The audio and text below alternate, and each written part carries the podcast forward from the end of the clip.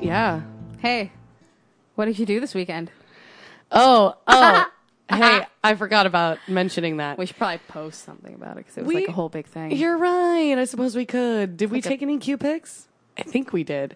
Anyway, guys, I got married. Yay! Um, I know it's like soup's weird. A lot of people listening to this were like, "Yeah, Taylor, we, We were know. there." we saw it happen. Most of your listenership is your friends. Um, but yes, we had a show. Emily and I were both in the show along with many of our friends. And then at the end of the show, we did a wedding, and that was cool. Might have been post uh, two shots of Malort. Have we talked about Malort on this podcast? Uh, We have not. I only did one that night, and I Yeah. was fine with that. That's the third shot of Malort I've ever done in my life. If anybody that's doesn't- three too many. Yeah, that is. Yes. But um I think I've maybe had probably close to 10 now. Probably, yeah. Um if anybody doesn't know, Malort is a drink f- like made with wormwood, I think. Yeah. And it is from Chicago. So, if you're from Chicago, you you know this You know already. what's up. And It it's supposed fucking- to like calm your stomach. If you have an Yes. upset stomach, that's what you're supposed to take a shot of. Like Jaeger. Like two I usually do a shot of Rumpelmits if I'm downtown and I have an upset stomach, That's a good idea. and it usually works. That's the only good thing about Malort is that you never feel like vomiting no matter how much your mouth tells you you should. yeah. because we've decided as a group that it's basically like drinking if you poured gasoline all over a ball of rubber bands and then lit it on fire and then you ate that Yeah. on purpose. Yeah. So that was bad. That was a bad idea. But the rest of bad. it was pretty good. The rest of it was pretty good. Your dad provided a lot of cheese. There was which so I much cheese. Proud of him as the cheese king Absolutely. for providing us as loyal subjects with Yes. cheese. He fulfilled his necessary He did. duties. He did. And it was delicious cheese. It was, and I have much of it in my fridge still. yeah. So we're finally here. We are. This has been a whole week. This will be the latest we've ever recorded before a podcast has to come up. We're pushing the boundaries. We are guys. really pushing. It is a It's Thursday. Thursday. Podcast comes out tomorrow. yeah, we'll see. Um, I'm going to do my damnedest, and I hope like both of us. I think this time have some pretty concise shit for the most I have part. under six notes for a serial killer with 15 victims. awesome. That's really I knew we were on a crunch. and all, that was kind of my thing is I was planning on maybe doing two mini stories, and I was like, no, just do one. Just do one. Don't hurt yourself. Yep. So we're going to do our best. Okay. Well, we're drinking some champs. We are. 'cause Yes. Taylor got married. Yes. And plus, we just really like champagne. So and we any did the excuse. show. Yeah. And We did a real good job. I'm done with two of my five commitments in the month of August.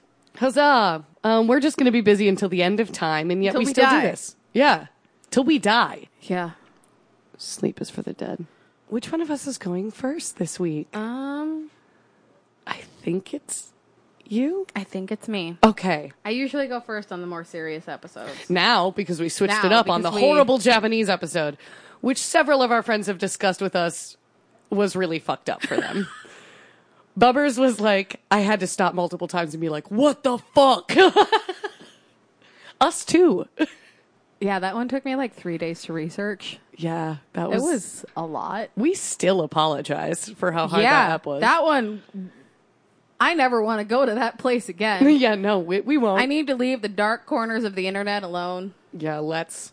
Um, but this is another kind of dark one. Yeah, we had. I our mean, I fun only boy. had to like get into the light dark corners of the internet. So So I hear you have a serial killer for us. I do, I'm so stoked. and I lied about the cannibalism. I actually went a different route for today, knowing I needed something a little more concise. You son of a bitch. All right, another time.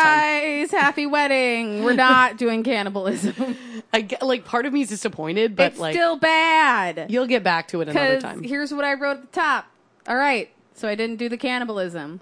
I did one I was waiting on that has something much worse. no. There's still some cooking that goes on, but also necrophilia.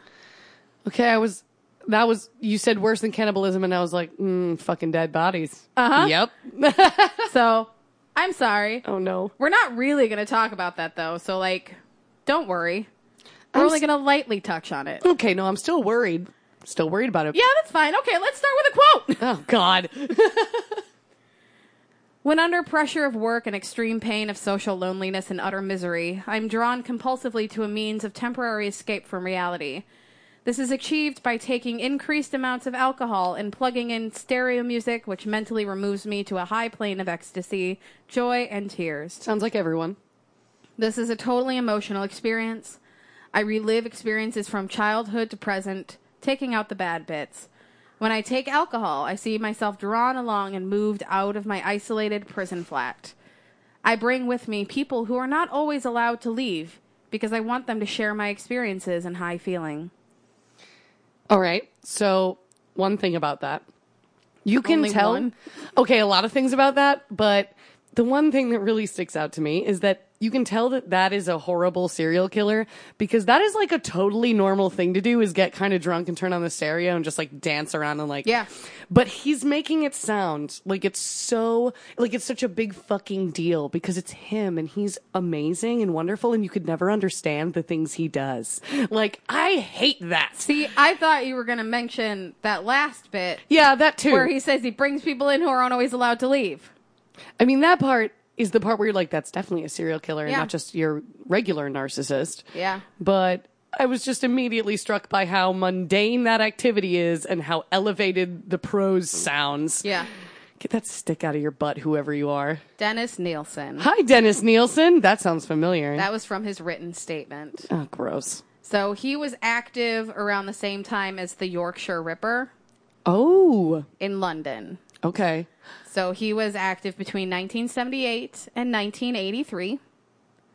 He was convicted of six counts of murder and two of attempted murder. But he's suspected of killing up to 15 or 16 people.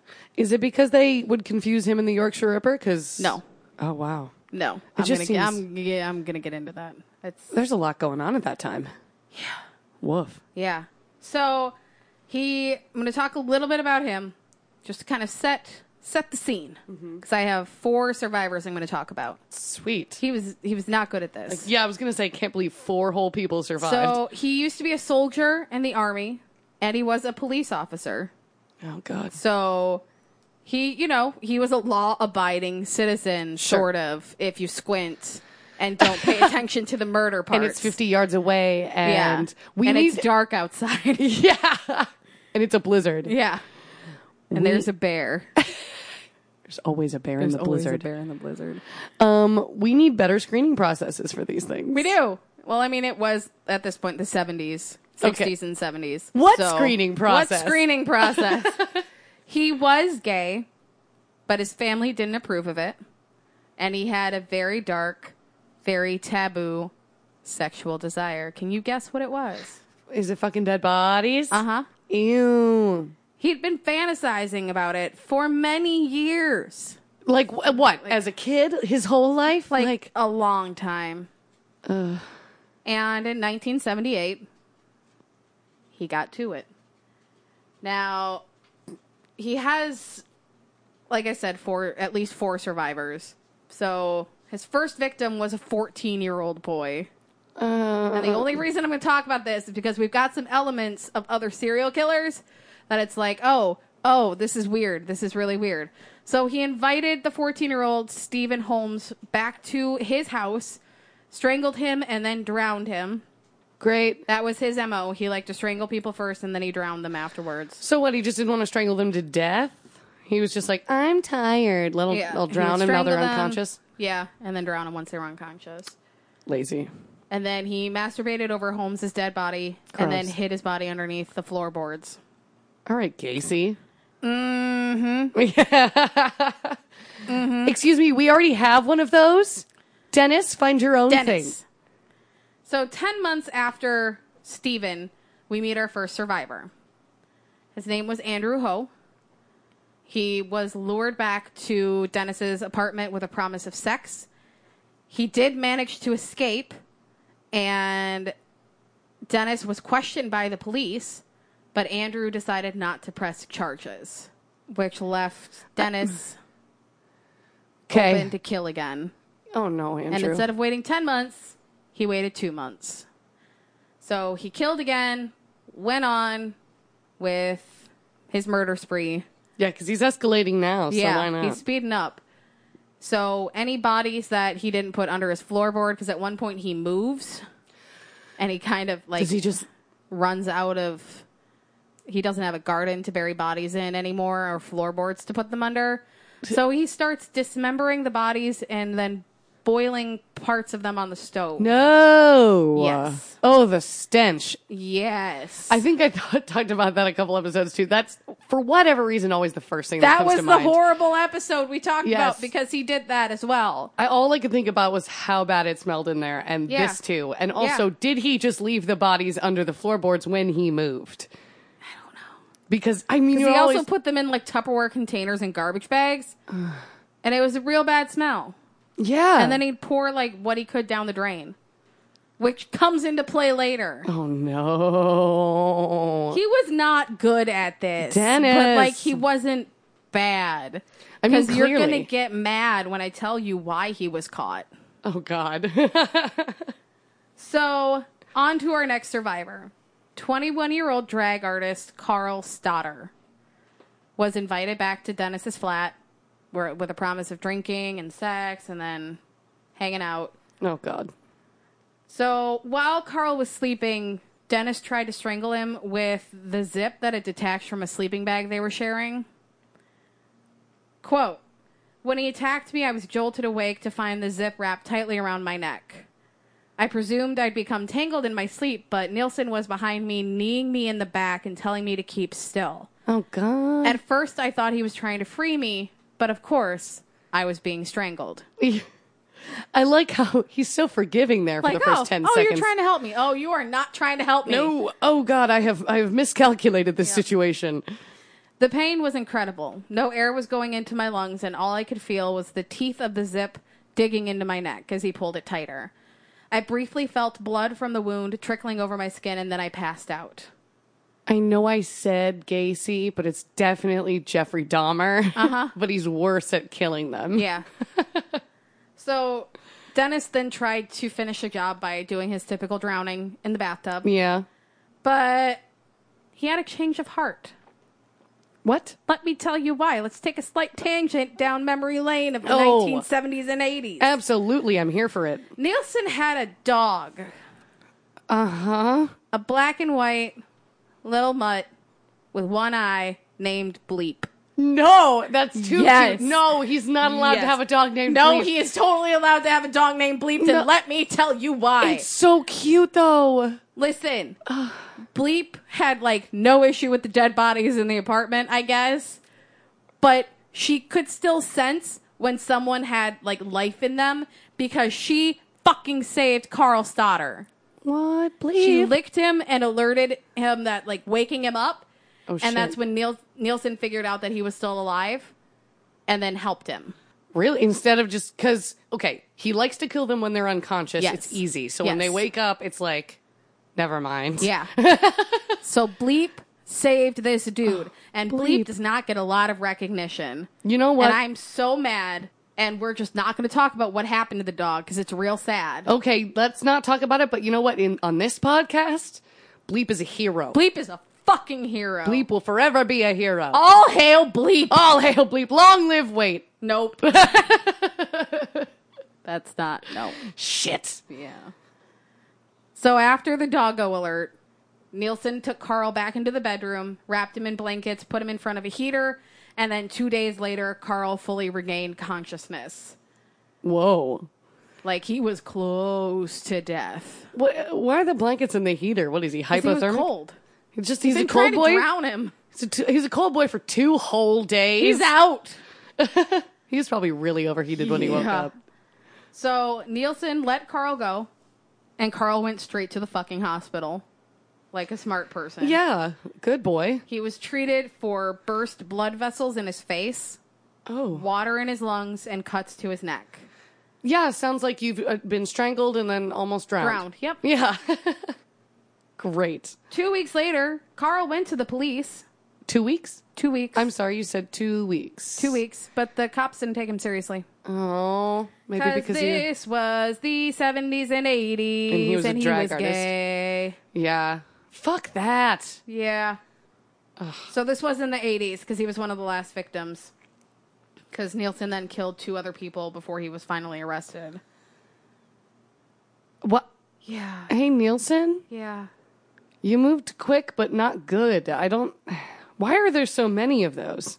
I don't know. I swear to God, I, I'm trying to remember the name of the guy I did where it's like, I don't know how he killed so many people before getting caught. He just kept doing it so much. He like honestly, Nielsen, if he'd been smarter about it, would have kept going because the cops. This is okay. Let's let's just tangent real quick because you're about to get mad. Oh, no. The cops had no idea there was an active serial killer in London. They had no idea Didn't you just say the Yorkshire Ripper was also happening? in I mean, Yorkshire, Sure, but like. but not in London. so they're not thinking.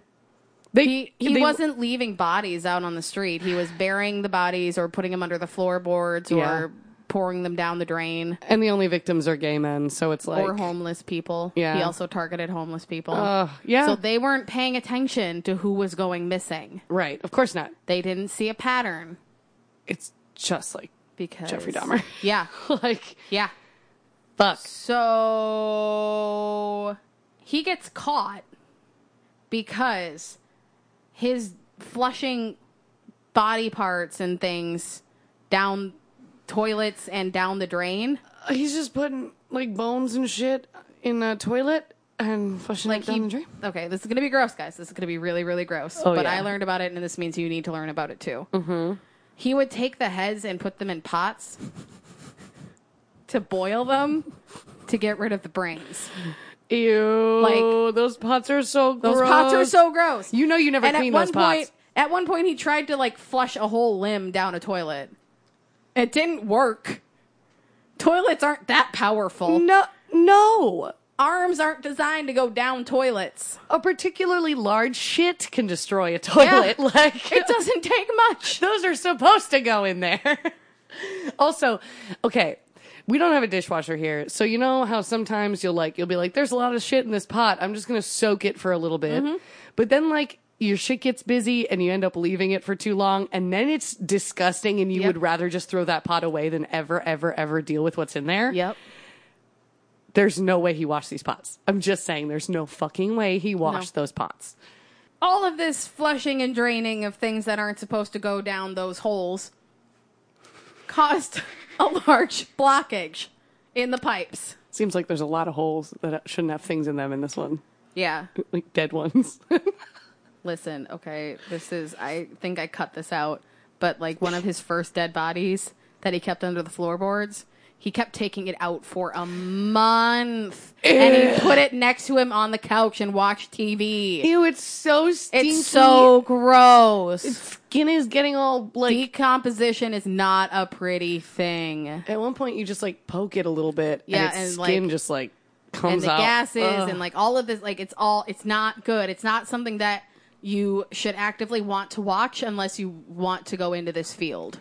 right, like are you taking gross anatomy? Like, Otherwise, no, stop it. I had a dream when I was like 15 to go to the University of Tennessee because they had a body farm. Yuck. You, na- I mean, you nasty, but like we knew that. you ain't Dennis Nielsen nasty. no, so. I'm not keeping them under the floorboards. This would be a controlled environment. That's not mine. I mean, I guess I didn't kill them.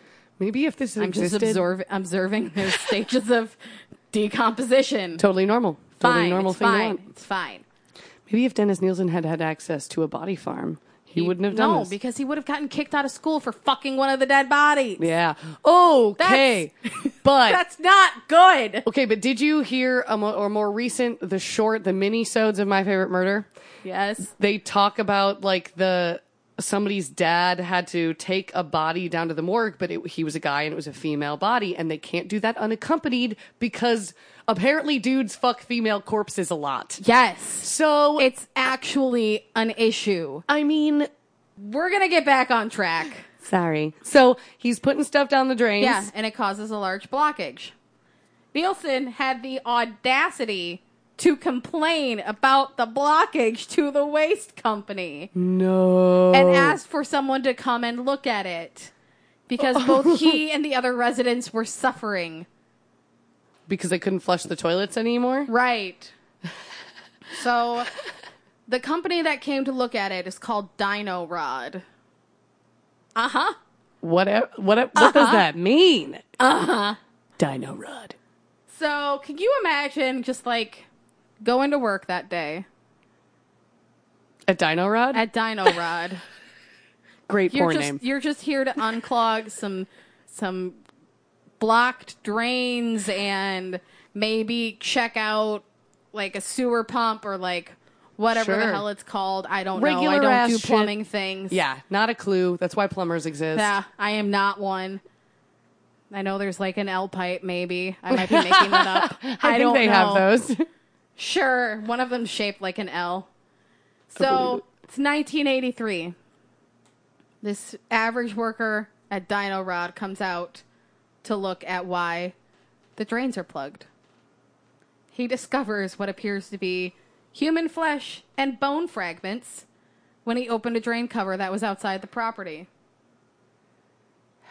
so it's just sitting there. Like it ain't even hard to see no. it. So like, that's he leaves and comes back the next day with his supervisor. not the police, No. huh? Just his No, supervisor. We're not there yet. he comes back with the supervisor. They look at another section of pipe and find the bones of a human hand. Oh my god. At which point they then alerted the police. okay. They okay. now had enough evidence to be like, oh, oh, oh. If I were Dennis, I'd be watching these proceedings like that guy looked freaked out and he ran away. Oh, that guy's back again, this time with somebody who appears to be in charge. They are very freaked out. They are on their phone. I should go. like So they alerted the police, who then arrested Nielsen when he got back home from work that day. Ah ha ha ha. Work foiled and him again. while he was in custody, he casually, like, I watched some of the interviews with him. He was just so chill. He just casually admitted to killing at least 15 people. He just seems like a guy who's like, yeah, it's fine. You can stop me now. Like, Like, he took them on a tour of the house and showed them where he was hiding the bodies and, Great. like, talked through it all. It was just very nonchalant. weird. Yeah. And the cops were kind of flabbergasted because, again, they had no idea there was a serial killer on the loose right now. Right. He, if he had, he could have gone on for so long. Seriously. Seriously. If he just hadn't put shit in the pipes, he Yeah. would have been forever. Like, yeah. Yeah. what an idiot. Thank God. So he goes to trial, and we hear from some of the other survivors who all testify. Carl Stoddard testified. Oh, He was one of the last ones to testify. They also heard testimony from Douglas Stewart, who met him, who met Dennis in D- uh, November of 1980. Um, he'd come home with him and then woke up in Nielsen's flat with his ankles bound and Nielsen trying to strangle him. He managed to overpower Nielsen. nice. And then Stewart testified that Nielsen shouted, "Take my money!" Like I don't, What? I don't know. And the quote my from the money. prosecution is. The prosecution attested that this reflected Nielsen's rational, cool presence of mind, in that Nielsen hoped to be overheard by other tenants. So then, when Stewart left, there'd be possible witnesses saying, "Oh, we heard him yelling, take my money," so That he was makes- being robbed. That makes some sense. Man, why is he so dumb and occasionally smart? So Stewart went to the police. Oh no, and nothing happened. They questioned Nielsen. What? They only got conflicting details, so the police dismissed the case as a lover's quarrel. Oh my god. That's three times the police have fucked up. Just because they just don't take either of them seriously. Yep. Fuck you. Yeah. So the next survivor was Paul Knobs. Great name, Knobs. Yep. Who testified that he he went with Nielsen willingly to his first house in Cranley Gardens for the promise of alcohol and sex, The one that's full of boys full of under bodies the floorboards. and gardens. His Nice. gardens is full of bodies. Who is isn't, honestly? yeah, I don't know. Mine is. That's how I garden. Yeah. Yeah. So he woke up in the early hours of the morning with a terrible headache, went to wash his face, noticed his eyes were bloodshot, and his face was super red. Nielsen casually exclaims, God, you look bloody awful. and then advised him to go see a doctor. He tried to strangle him And and, it couldn't didn't fucking work. do it. And he's like, Oh, you look bad. oh shit! You might Oh. be sick or something. Oh. Oh. how did you just wake up like that? He did not go to the police because he didn't want his homosexuality to come out. Yeah, that's another understandable thing. Yeah. Oh my god, though. Yeah. I have one last survivor. So surprise like fifth survivor, I think. Wait, real? Yeah. Oh, Toshimitsu Ozawa. He was one of he was in 1981. He was December 31st, 1981. New Year's Eve, he was a neighbor of Nielsen's. unfortunate. and they were invited to Nielsen's flat, but Nielsen looked drunk and it freaked them out, so they were just like, "No, we're good." So they they heard Nielsen leave the house and then come home with someone. And then they heard a loud noise upstairs. Someone came running down sobbing. And that just happened to be Toshimitsu Ozawa. Oh shit. So the neighbor saw Toshimitsu leaving the apartment. Toshimitsu told the police he thought Nielsen was going to kill him Uh huh. because he had approached him with a tie stretched between his hands. There was no follow up investigation. No. Uh, So over the years of 1978 to nine, at least 1982, there were at least five reports to the police about this man, the same the guy. same guy. These guys probably weren't even taking fucking notes. No. Because it, he lives in the same place. It's all Yeah. the same cops. it's all the same. like they would all be like, "Y- you know, I feel like we've heard about this guy before. Yeah, but who cares? Yeah, like that is the shoddiest police work. Yeah. And that's not even this country, no, which is what surprises me the most. right. so yeah, he was imprisoned for life. He's now dead. He died this year. Really? Yes, Bye, Dennis. Maybe that's why I've heard of him. Maybe that's why the name is maybe familiar. recently. Yeah, because he was uh, he died in like May of this year. So there was probably some information that came back out. Cool. Suck he it, also Dennis. was like trying to write a book where he was telling more about his victims and like naming some other victims. Might have been bullshit. And he went through uh like sexual rehabilitation program and he basically in an interview called it a crock of shit. You're a crock of shit, Yeah. Dennis. Yeah, that's why I was like, Dennis, please shut up, sir. Yeah, Please honey, don't. stop it. Your You time can't is over. you can't talk about this. Oh so my yeah, God. that was that was the survivors of Dennis. He was caught because he fucked up and he got overconfident. And unfortunately, not because all of the victims, except for one who was understandable, they did what they were supposed to do. Yeah. I mean, one of them took two weeks, but I can under again, I can understand. There's And a I don't stigma, know if he was hospitalized. or- right? He's you know got to find the time to do it when no one will find out or something. Like totally understandable. They all did like the best they could, and Yeah. it came to nothing because they happened to be gay. Garbo. Garbo. trash. Mm-hmm. Yeah, him and Jeffrey really should talk. Maybe they're talking in hell. Probably. I don't think you can hear much over the screams, but Maybe. they might be trying. Maybe we should go on that tour that's in Milwaukee that does like the Jeffrey Dahmer site. Ew. And then there's a weird there's oh god, it's so it's so fucked up. it grosses me out so much. It's so fucked up because they they have someone who like tries to have like divining rods to communicate with the spirit. oh, shut the fuck up. and I wish I was fucking joking. That is Garbo. trying to like talk to Jeffrey Dahmer, and you've got all of these fangirls who are like, if I just spent time with Jeffrey, I could have changed him. And it's like, guys, he was gay. A really nice guy couldn't have changed him either. No. Like, he no, didn't he want was that. fucked up. All of these people are straight fucked up. Stop So- trying to change them. I want to go on that tour. Uh, no. I want to make that tour guide hate their life.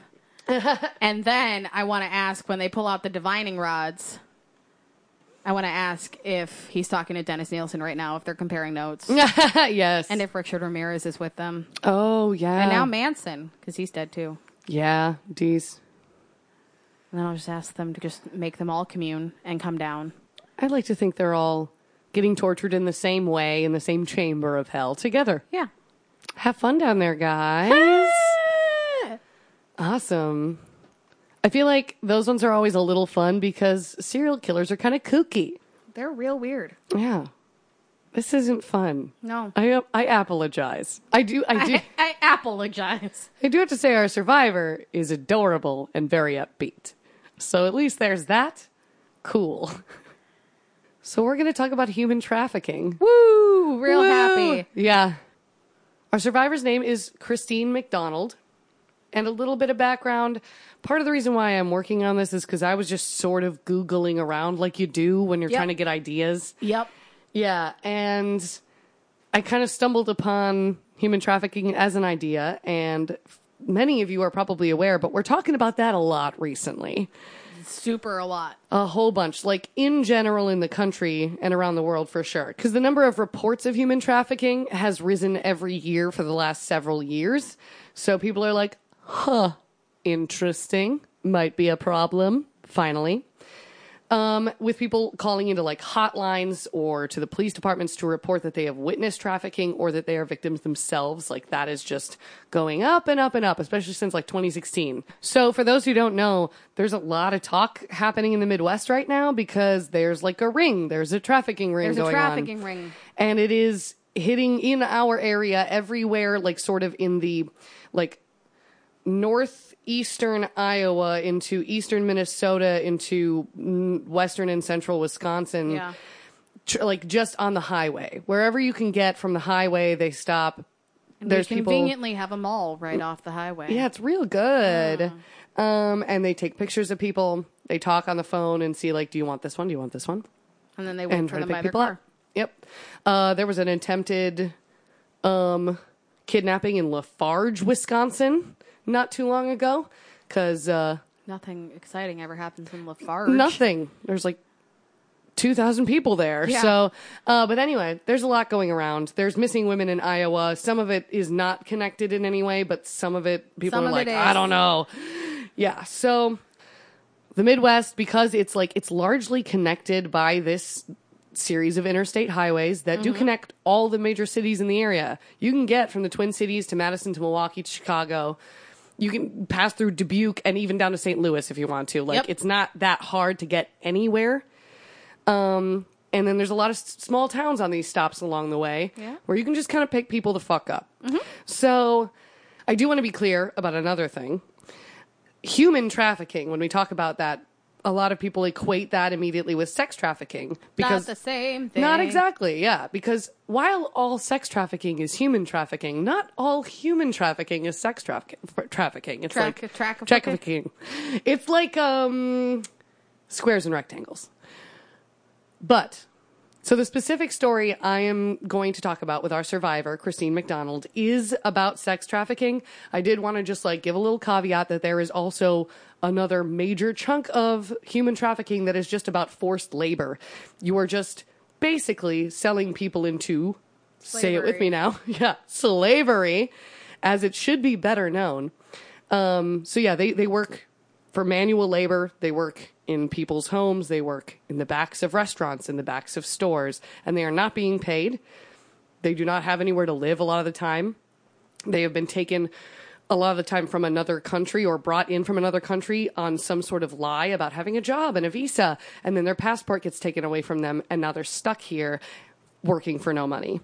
So that is another form of human trafficking that is very big and is happening everywhere, and people should be aware of that as well. Yep, indentured servitude. Yes. Um, yeah, because even Being if they sold are by being their family right, to pay off a debt that's never going to get paid off. exactly, because then like they'll deduct from the money they are getting over and over and over f- again for your living expenses, for Mm-hmm. Yep. breathing, like Interest. Mm-hmm. which is just the way indentured servitude has always been. Yep. that's just slavery too. Yep. slavery oh. Just under a 2.0. different name. Yep, slavery light. Um, So, the Polaris Project, which is a dope organization that is working to end human trafficking, has sort of a definition at the top of their page. Um, human trafficking is a form of modern slavery, a multi billion dollar criminal industry that denies freedom to 20.9 million people around the world. And no matter where you live, chances are it's happening nearby. From the girl forced into prostitution at a truck stop to the man discovered in a, in a restaurant kitchen, stripped of his passport and held against his will. All trafficking victims share one essential experience the loss of freedom. Um, I'm going to talk now about our survivor and her specific story, and then I have just like, you know, some fun facts and how you can help at the end. So stay tuned because we should all be paying more attention to this. So, um, I ended up watching a 40 minute talk by Christine McDonald because she like does a lot of talks now about her experience. Did she do a TED Talk? She did not do it. Actually, I didn't see a TED Talk anyway. She might have, you know, everybody and their mother's done a TED Talk Sure. now. But the one I watched was for like a church group. She's like very rooted in faith based stuff now. But anyway, I did just want to start out by saying, as you hear this story, try to think of it from, I don't know, like maybe the most a- adorable woman ever. Like, she's real cute. She's got this thick southern accent, like thick with three C's. It is so, and it's like, it's like Bible Belt, Oklahoma. But like it's still real cute because she's really upbeat. She's got this high pitched voice. She's very funny and self deprecating, and like she'll just stop in the middle of like literally the saddest thing you've ever heard and just be like, "So you know how," and then just go off on a tangent for a second, laugh at herself, and then go back. It's adorable. So, things about Christine. Christine was born in a small town in Oklahoma. I could not find where. It doesn't matter where because she moved around a ton as a kid. Her father was gone, and her mother suffered from mental illness and alcoholism. Um, by the time she was in eighth grade, she had attended 22 schools. Oh shit, That's crazy. that's a lot. Yeah, so I'm guessing like her mom couldn't really hold down a place to live or a job. Maybe was under, you know, had some issues with the law, had to move around a lot. Yep. But she suffered uh, from sexual, emotional, and physical abuse her whole childhood. Yeah, Just, you know, really gearing up for an amazing life. because mom probably didn't bring home the best men. Probably not. Um, so for much of her like early life, she was constantly running away from home, and she was in and out of the justice system, halfway homes, juvie, over and over and over again. Yeah, Um, as as young people tend to do, she dealt with a lot of these problems with drugs and self harm. So that's great. So she's bopping between this terrible life of running away and doing drugs and hurting herself, and then getting into the prison system. So then Christine ran away one more time at the age of 15. So she ended up in what she calls a big city. I'm not sure. Might have been Kansas City, might have been St. Louis, uh, somewhere similar, or Tulsa. I have no idea where she is at this point. She never says. somewhere with a population over two thousand people. Yeah, somewhere. Um, she's got nowhere to go. She has no food and no clothing. Um, she's like living on the street, basically Yeah, and she met a man, as tends to happen. This man asks her to get in a car, and she says, uh huh, because she's 15 and she's done a lot of shit already, And she's homeless. and she's homeless and she has nothing else to do. So she gets in the car, and he says, Where are you going? She says, Nowhere, I'm looking for work, actually.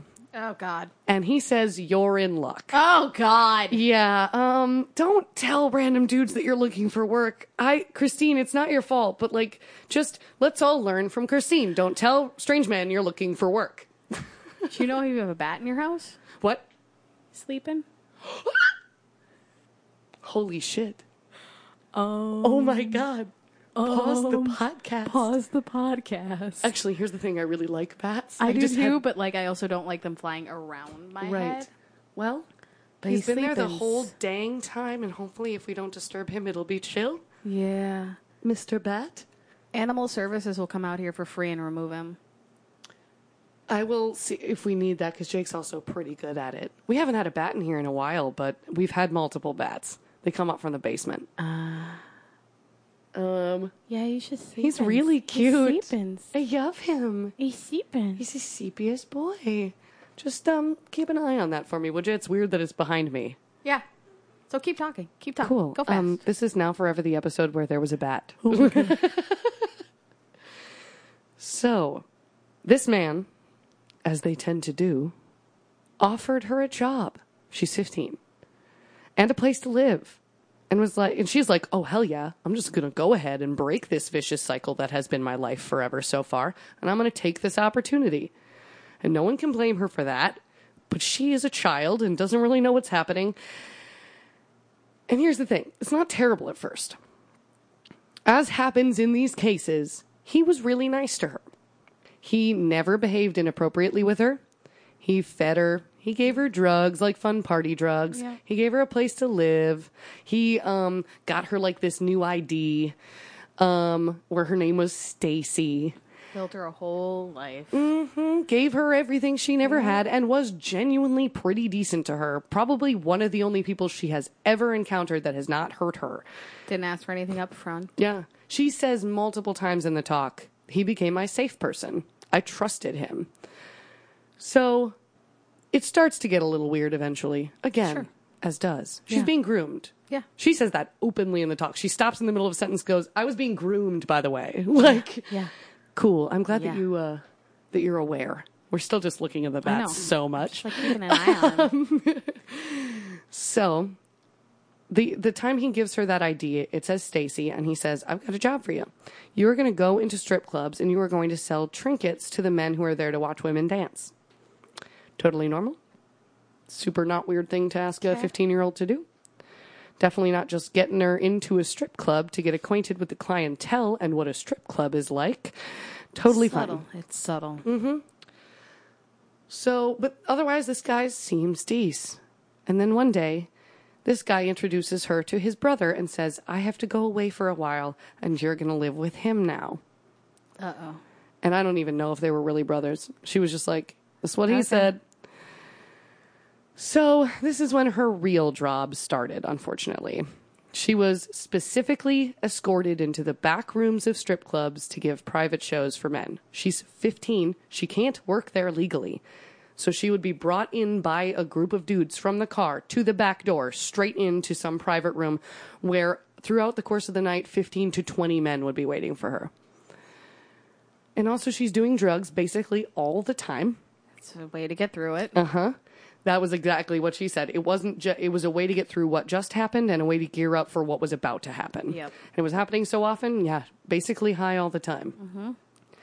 For three years, she did that until eventually like even the drugs and the sort of like the despair and the uncertainty couldn't stop her from being just as she put it like so non-compliant like she just wouldn't do anything they wanted her to do which is hilarious Oh to me that she was just like mm, nah like, like no Just matter like how laying high out on a couch, just like mm mm, not today. i think i'll fight you instead Not feeling it. Yes. Just not feeling it. So it was actually just easier for them to let her go, which is crazy. I've never heard of that before, but they just let her go at the age of 18. Well, she had no, as far as they knew, familial ties. No one was looking for her. Nobody's going to report She would them. basically go back out to the street. Right. They were probably expecting her to just die. Probs. It's just so interesting that, like, instead of making even a little bit of money off of her, they were like, no, fuck her. We can't deal with this anymore. like, but, like, good for you, I guess. Like, killing it. Anyway, it's it's not great even then, though, because, yeah, like you said, she's back out on the streets. She's got nothing. This is a shitty sentence that I have to say. For the next 17 years, Oh God. Christine was homeless, addicted to drugs, and she worked as a sex worker out on the street. Like, not like the kind with any control. Like, you know, we say sex wor- worker now instead of prostitute, but sometimes like sex worker sounds like the woman has some control in the situation. Like, there's things like that, escort services. Yeah. Not this type. um, she's out on the streets. Sometimes she was under the control of a pimp and sometimes not this is a quote that I had to type as she was saying it and go back and hear it multiple times, which sucked. In that journey, I have been stabbed, I was held at gunpoint and told to dig my own shallow grave. I was held captive, zip tied, and walked into a basement covered in plastic. I thought I was going to die there. This man brutally sodomized me, raped me, and beat me, and then he branded me with a cattle iron. Like, and she just says that like it's just some of the shit she went through over 17 years. It's crazy. Like, that's not even the point of her story. She's just like, by the way, that happened too. Christine, my sweet baby. Oh God. Um, over this time, she was also arrested 103 times. Oh shit. If we want to talk about like miscarriages of justice, it's like, you know, this woman is on the That's, like, street. It's like the theme of this episode. yes, it appears to That's be Mm-hmm. our accidental theme. Miscarriages of justice. the police not doing big time. what they should be doing. Yes. She was in prison seven times because sometimes they just, you know, pick her up and be like, all right, get the fuck out of here. You know what you're doing, and we know you're not going to stop. Um, in fact, there was like one, she said there was a story of one cop who took her in so many times. He was like, I wish you'd just die so I don't have to deal with bringing you in every week. Like, horrible. Not as horrible as this. Um, Christine herself, unfortunately, used to pray to die. She was a, even then a very religious woman. And at that point, she was like, man, it'd be cool if I was just dead. But eventually, she got to a point where she felt like she wasn't even like worthy of dying because it was like a blessing to be able to just be free of this. Right. And it never happened. So she just thought, I'm not even, I'm not even worthy of that. It, it's real dark down here. Like, I'm very sorry. I promise that there's like a, there's like a light coming not right in this moment, but in a few moments. Okay. So Christine is sitting outside a church one day, praying to God for death, and a man pulls over in his car to pick her up in broad daylight because no one gives a shit in this city at this time. Um, and he takes her to a hotel, and he beats her and he rapes her. And then, because he's one of the sicker fuckers that she's dealt with, he pulls a gun and he tells her to get on her knees and beg for her life. And it's funny how that happens because she was just praying to die. So she's like, I couldn't do it. I didn't want to live.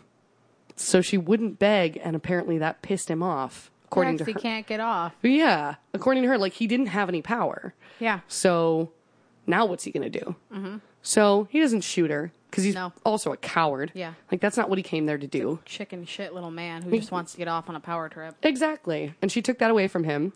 So he decides to punish her by trying to rape her again. And she sees an opportunity to grab his gun. Hmm. So she does.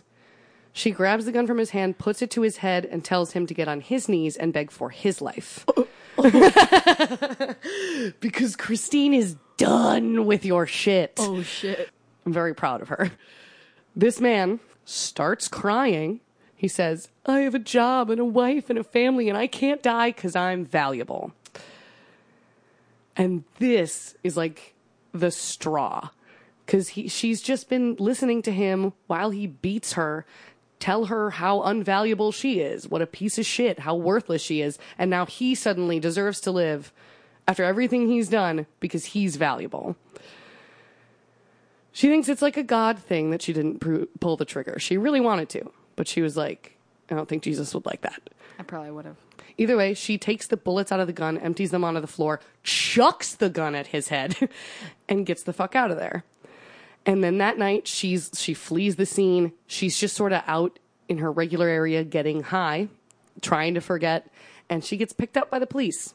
And she very vaguely puts it this getting picked up and hearing about this story is what finally sets her th- getting through a series of events to get out of this life like somebody finally looks at this situation in which she had to almost die and defend herself to finally say, okay, we're going to get you some help.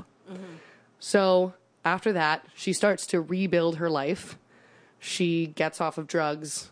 She gets put in like different homes for people who are in recovery. And she finally makes it out.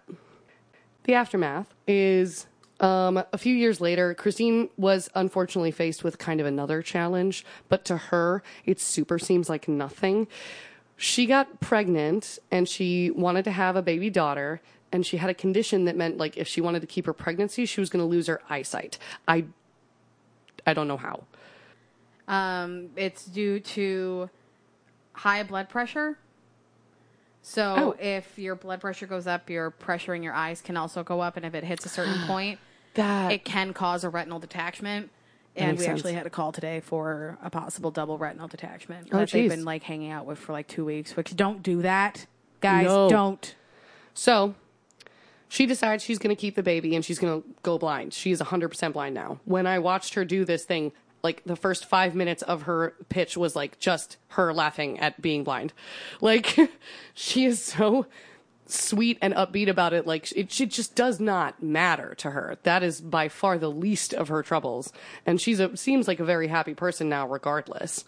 Um, Christine has since also written a memoir called Cry Purple: One Woman's Journey Through Homelessness, Crack Addiction, and Prison and Prison to Blindness, Motherhood, and Happiness. It's a long book title, but just remember Cry Purple. And then she also wrote, um, it looked self published, but I did find something called The Same Kind of Human Seeing the Marginalized and Exploited Through Eyes of Grace. Um, and uh, finally, she is also the director of advocacy for the Restoration House in the greater Kansas City area, which is a long term faith based recovery program which includes housing for victims of sex trafficking. So she's kind of fucking killing it. Yeah. Like she's also paid to just like go around and talk about her story and talk about marginalized people and how we should be helping them and like the Christian way to be too a lot of the time. So that's That people lose sight of. Yes, for sure. Gracias. So I did just want to like. There were a couple of things that Christine said that I was like, dang, rad. She like stopped her story at one point because she'd been talking about her pimp. And she was like, "Mm, I just want to say, many of the brutal things that happened to me weren't even done. Most of the brutal things that happened to me weren't done by my pimp. They were done by the men paying for sex. We can criminalize pimps and we can criminalize sex workers, but it is equally important that we address this fact that, like, there are men out there paying for sex, and that is the reason why these people have a business. That is the reason why people get taken from their homes and sex trafficked. The industry wouldn't exist if there weren't people out there consuming the product.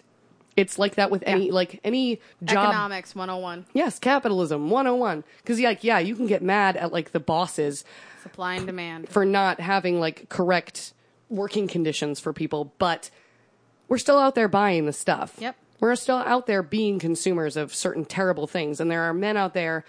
And and women, but And like women. mostly men, Mostly men. mostly men, even because men are sex trafficked too. Yes. They're still mostly bought by men. By men. Yeah. I'm going to give you some general facts, and then we're going to talk about how we can help as humans who hate this. One in six runaways will be sold into human trafficking. If you people run away, uh, find them. Find them. Doesn't, I mean, look. And also, a shitty part of that is that most runaways are already in the foster system. So they don't have people looking for them, and that means foster care is broken. I'm going to get political for a second here. Fun. for anyone, I don't know who the fuck is listening that is like super pro life. I Not sure. Mm. It's not really our demographic, No. I don't think.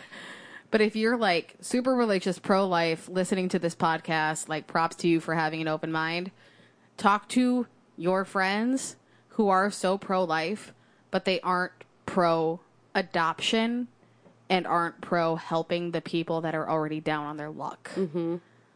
Like our our adoption system is so jacked up. The number of people in foster homes, the number of kids that slip through the cracks that end up in these kind of lifestyles that are already probably coming from a very fucked up situation oh, yeah. that are already broken. Mm-hmm. We need to help them and not just the unborn babies. Like I would, I would argue everything. we need to help them more. They're Life. viable humans with they're- sentience. they're- Yes. they actually came out yeah. and are already breathing. They're people. Legally declared people. yes. They have a social security number. Trump. that bitch is still trying to overturn Roe v. Wade. I know. We're going to have to do some fighting in the streets, I think. I think, we I think I think so. Mm. we might have to bring a club to the streets. Okay. Stay tuned for that. And stay tuned for uh uh-oh just fights. Uh oh, takes the streets. Uh-oh hits old white men in the face. Um that tracks. that tracks. 40.3 million people are estimated to be trafficked right now across the globe, and it is a 100 a 150 billion dollar industry worldwide. Cool. How you can help? uh, Yes. And if you think of some others, this is just like what I was finding and what I was thinking of. Look for signs around you, because again, just because you, if you don't live in a big city, doesn't mean it's not happening. Lafarge. Lafarge. Um, human trafficking can and is happening pretty much everywhere. It is intentionally hard to spot. You're not supposed to be able to tell, but there are things you can look for. You need to look at the, the streets of your cities, pay attention to in bars and stores to the types of conversations that are happening. Look out for vulnerable looking people in those situations. Look at the employees in the places you frequent uh, people who are employed by individuals as caregivers and house cleaners, like if they're employed by individuals, it is like 10 times as easy to just say, yeah, I'm not paying you and you live in my house and no one's ever going to find out. Yep. I did want to mention there was a woman named Nella who I almost did a story of, uh, who, first of all, this is happening to Filipino women at like a crazy rate Yes. but yeah, like Nella was she was like a like a 60 year old woman and she lost all her money to a bad business deal with a friend who stole it all. Oh. And she didn't know how she was going to support her family and she heard about this opportunity in the United States and mhm and it was going to be taking care of somebody's elderly mother.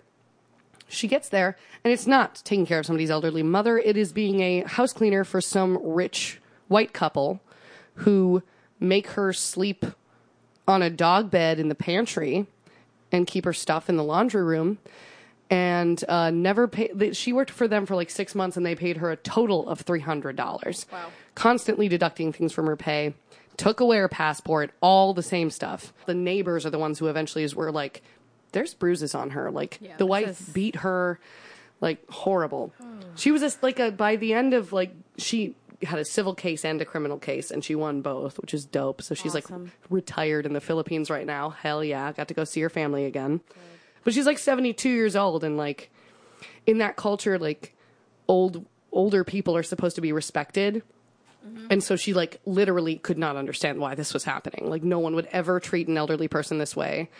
And so either way, like that's the type of stuff that seems to be happening at a crazy rate to like Filipino women and women coming into this country from all over the world looking for opportunities and getting taken advantage of. And if you see that sort of thing in your nice suburb, maybe tell somebody. See something, say something. See something, say something is my next bullet point. The National uh, Human Trafficking Hotline. I'm literally going to read the number out. Do it. 1 888 373 7888. That is the National Human Trafficking Hotline. You can report any instance you see that you think is human trafficking. More than 40,000 cases of human trafficking have been reported to that hotline in the last 10 years. Pretty decent. There is also, with the Polaris project, they have the Be Free text line, which tends to get a higher rate of actual trafficking victims because like it's easier to text than to speak over the phone. Right. Yeah. So that one is you have to text help to 233733, which is literally be free. 233733 and you can get your information to them as well and hopefully somebody will help you. Also your local police if you trust them. I understand if Which- you don't.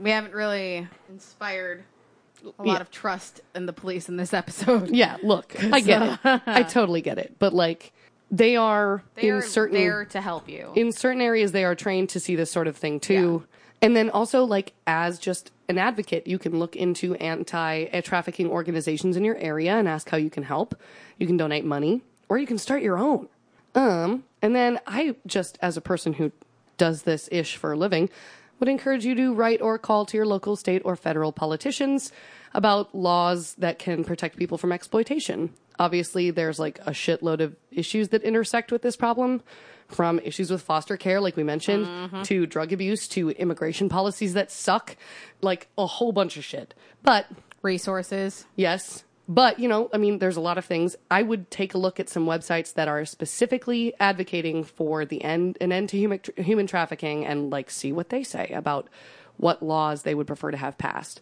In Wisconsin, I learned um, in the last couple of years, we have passed laws that have made it easier to obtain harsh convictions for traffickers. And also, um, our area assembly person put forward a bill um, to decriminalize minors who are forced into sex work. So they do Good. not go to prison for being forced That to doesn't do that. help anyone. Exactly. And then they don't seek help because they're worried about getting Right. arrested. So that's the sort of thing uh, you guys can do. If you guys have other stuff you think that I just missed, You Um, can also check out um, Boy Scouts and Girl Scouts of America. Um, I worked at a Girl Scout camp for three years, and we did a week where underprivileged kids could come to camp for free for the week. Um, and you hear a lot of heartbreaking stories. Look into your local foundations, your yo- local youth programs to see if they do anything like that a summer camp or Boys and Girls Club. Boys and Girls Club, Brother, Big, Big Brothers, Sister. Big Sisters, YMCA, YWCA, Mm-hmm. anything like that um, that takes volunteers so you can spend some time with these kids and get to know them and give them a safe person that's not going to send them into sex trafficking. yeah, and at the very least, you putting you're putting yourself in a situation where you could see something if it was you can, happening. Yeah, you can see the warning signs. You can tell someone there should be resources available within that organization to help prevent this. Mm-hmm. And you can make a difference. So go do it. Do- yeah, Go so help. go do it. Be a good citizen. Yes. Help your fellow man. Don't put them down. Don't be an asshole. Quit being an asshole. Step one. Hey, if anybody is paying for sex who listens to this, stop. Stop it. Stop it. Don't. Knock it off. Please. It's not cool. and then just like everybody else go go do cool things like that thank Yeah. you so much T- together we can fix it one day at a time I feel ambitious enough. I feel like I could. i mean i've had just enough champ that i feel like we could fix a lot of things right now like maybe, not Maybe the fact that not there's a the bat, bat. I'm going to leave that for your not the husband. bat yeah oh shit you just called him my husband I it's did. so fucking It's weird so weird. It's so But, like- weird. I don't know how to feel about it. It's so weird. when he gets home though i'm gonna be like um Husband. husband, if you could uh, get the bat out of the house Just help it out. He does He's look just super sleeping. cozy. He's on some of our It's just soundproofing napkins. foam. He's adorable right now. I can post a picture on our Facebook. Oh, please do. He's probably cozier than he's been in a while, and I feel kind of bad. Nice and dry and warm. I don't know how long he's been there though, because I swear to God, I haven't seen a bat in here in weeks. Well, so hopefully he's alive. hopefully, he doesn't look decrepit. He looks fuzzy and No, he shiny. looks fuzzy and shiny. Yeah. Um. So There's things, no, there are literally there are things you can do if you have the power. Like I sent a shit ton of toys when there was an earthquake in, in Colombia when I was in like sixth grade. I got upset. I collected money from everyone in the school. I bought like 400 toys. I got to go to the Colombian consulate in Chicago because all of the kids in the hospital made me cards. Like Aw. there are things you can do. There are ways you can go about this if you just suddenly just go, "Hey, I personally want to fix this. Who's on board? Mm-hmm. I'll back you. right. So like, get going. Yeah. Let's fix the world. Like Uh-oh, maybe should do something. Maybe tomorrow, not Like, today. Maybe tomorrow. Since it's like seven o'clock, and I still have to edit this podcast. Yeah. Um. Well. But we'll get on it. Well, um, I love hearing about terrible serial killers, and I h- hate hearing about human trafficking. So I hope that was a good mix for you guys uh, as listeners. And otherwise, um, Emily, No, don't do this. don't do this to me. Don't fucking do Say it this with to me. Say it No, with me. I refuse. say it with me. it's not gonna stick. We're gonna One, hit Two. our episode fifty. three. Uh. uh Don't forget your can of water. I hate you.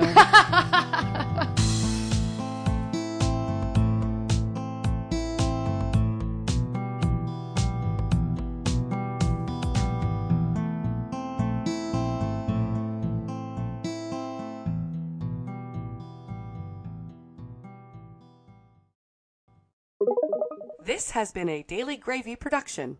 Thanks for listening.